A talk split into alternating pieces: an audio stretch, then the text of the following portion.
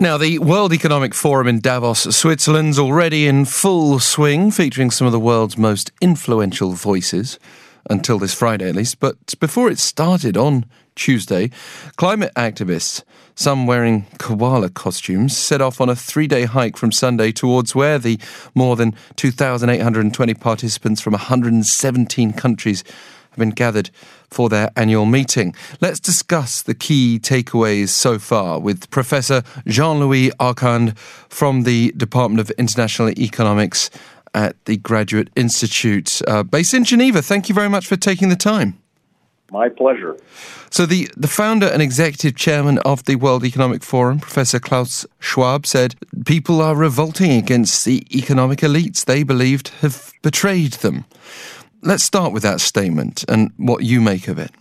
Well, I think it's about time WEF, that the World Economic Forum, recognized this.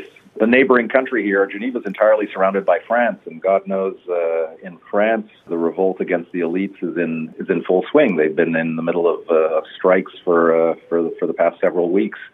So it's uh, it's actually kind of refreshing that the World Economic Forum is uh, is actually uh, recognizing this. But it's pretty obvious to everyone, I think everywhere across the globe. Speaking of the globe, we are focused on world leaders right now, and US President Donald Trump has called climate activists prophets of doom. He himself might be referred to in very similar terms by those climate activists, which shows just how much of a dichotomy this has become. Uh, the US is the world's biggest oil and gas producer. How does the message from Trump betray this year's theme at Davos? I think that uh, most of the international community has probably got fairly used to the rather loose association with uh, facts, be they alternative or uh, or actual facts of the the American president. So it doesn't. It's not exactly surprising that someone who's basically been in the middle of a reelection campaign for the past few months would say something like that. Not exactly surprising. And anyway, I mean, Trump sort of seems to seems to uh, get his jollies out of trying to run orthogonal to whatever anyone else says. So it's it's it's not much of a surprise. I don't think anyone expected him to do anything different in Davos. Indeed, it just hammers home perhaps the challenge of, of finding even a common ground in dealing with climate change at a, uh, at a period when people need it.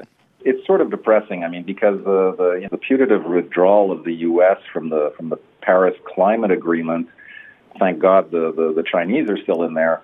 But it really is uh, something which is of great concern internationally. And then when you add on to that, again, thinking in global terms, the current policies, or the, the policies of the current Brazilian government, things do not look good. When the U.S. and Brazil uh, are basically, in some sense, fighting against all of the scientific evidence which has been accumulating over the past, well, now it's it's it's almost half a century of evidence that's been accumulated.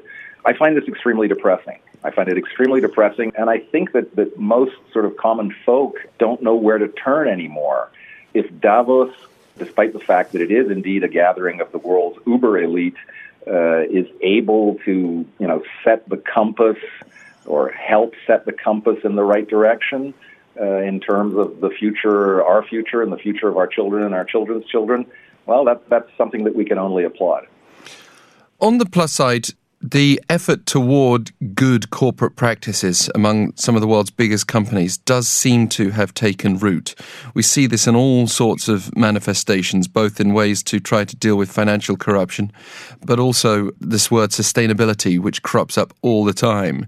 Has there been a shift, do you think, a paradigm shift among some of the world's most important business leaders, at least, if not some of the presidents of the world, towards sustainability? Look, I'm, I'm, a, I'm a cynical, by definition, academic economist. Economists are, maybe my political science colleagues are even more cynical, but economists are pretty cynical. To a large extent, a lot of this is, is what used to fall under the heading of CSR, of corporate social responsibility, where you try to sort of regain your, your virginity in the, in, in the court of public opinion by doing good in some sense. It seems to me, again, sort of as, a, as an armchair political scientist, I'm an, uh, an economist, that a lot of the corporate world has woken up to the fact that they are becoming extremely unpopular if they don't at least pay lip service to the sustainability issue.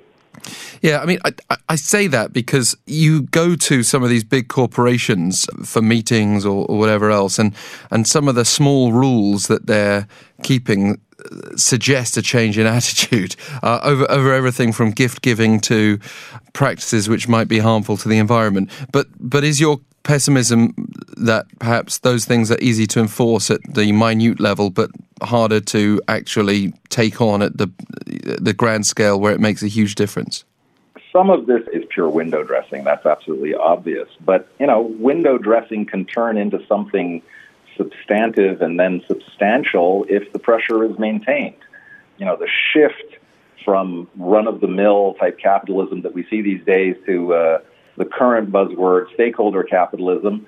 Uh, from the cynical standpoint, you can say that that's just, uh, again, sort of corporate social responsibility and window dressing. But on the other hand, corporations are not stupid, right? And, and a lot of corporations have sales figures which are the equivalent of a lot of medium sized countries. Mm-hmm. If the change doesn't start to take place in the large corporations, you know, it has to take place both at the national level in terms of national governments, and it also has to take place in terms of corporations because these entities are as powerful as a lot of nation states. The fact that the corporations are, are sort of waking up to the fact that their clients care about this sort of thing, that, on the other hand, is also just good business, right? If I'm a consumer and I have to choose between a corporation which violates the environment and a corporation which uh, protects the environment, uh, that is starting to matter. And then that's just good business. So, this theme for the forum this year is stakeholders for a cohesive and sustainable world. If we just break that down a little bit further, we've talked about sustainability. This idea of cohesion, is that trying to find a better balance of communication and, and harmony amid trade wars and so on? Or is it about well, communications? I mean, the cohesion thing is sort of rich that the international community talks about cohesion. Again, talking as a as a development economist and a cynical one at that, when you look at uh, the Sustainable Development Goals, okay, so the SDGs, the number of indicators is huge, the number of goals is huge, and a lot of these goals are in contradiction one with the other. So cohesion is a nice buzzword, but it's extremely difficult. Uh, let me just take a concrete example we want to reduce poverty.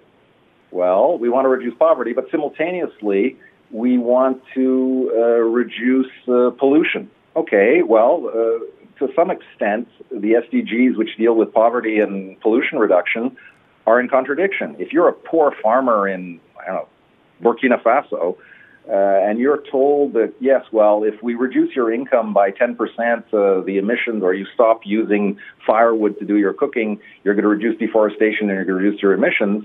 That's all very fine, but a reduction of 10% in your income may mean the difference between life and death for your child. So, to some extent, the cohesion argument is an argument that rich countries can make, and of course, rich countries, from the international perspective, should be the people who are paying for this. Uh, but a lot of rich countries are asking poor countries to make the sacrifices. So cohesion is costly. Cohesion yeah. is costly, and cohesion is costly for poor people. And a lot of these arguments are rich person arguments, and, and that, in some sense, that's the problem, right? I mean, because how many Americans are going to be willing, to, Americans, not just Americans, I mean, uh, I happen to be Canadian, so how many Canadians or Americans or Koreans are going to be willing to give up the comforts of home if that's what it takes to reduce emissions. I don't think a lot of rich people, rich with respect to, you know, the, the poor people in the world, the bottom billion in the world, as my colleague Paul Collier would put it, how many people are actually willing to make those sacrifices? So cohesion is a nice word, but it's a costly word. Yeah it's interesting here in Korea, even the rich, once they step outside of their air filtered homes, will have to deal with the same air pollution as everyone else. And I, I hope that level of discomfort prompts some change, if not um, some of the other issues. Maybe we can ask our listeners how much sacrifice or discomfort would you be willing to sustain to uh, take more affirmative action towards, say, renewable energy. Pound 1013 for 51 per message is how you can get in touch. Professor Jean Louis Arcand, we're just about out of time, but I can hear you want to leave us with a final message. No, it, it, it's just that there's a whole literature in economics which deals with willingness to pay. And so, you know, when you ask people, how much are you willing to pay to have cleaner air? And so people will give a number. And then you say, okay, well, we accept Visa, MasterCard, and American Express. and then suddenly the number becomes a lot smaller. Right. And that's kind of depressing. Thank you. Uh, uh, we do need realistic slash pessimism at the bottom end to sustain these solutions. There's that word sustain again. Thank you again for taking the time to speak with us today. My pleasure. Professor Jean Louis Arcand from the Graduate Institute of International and Development Studies in Geneva.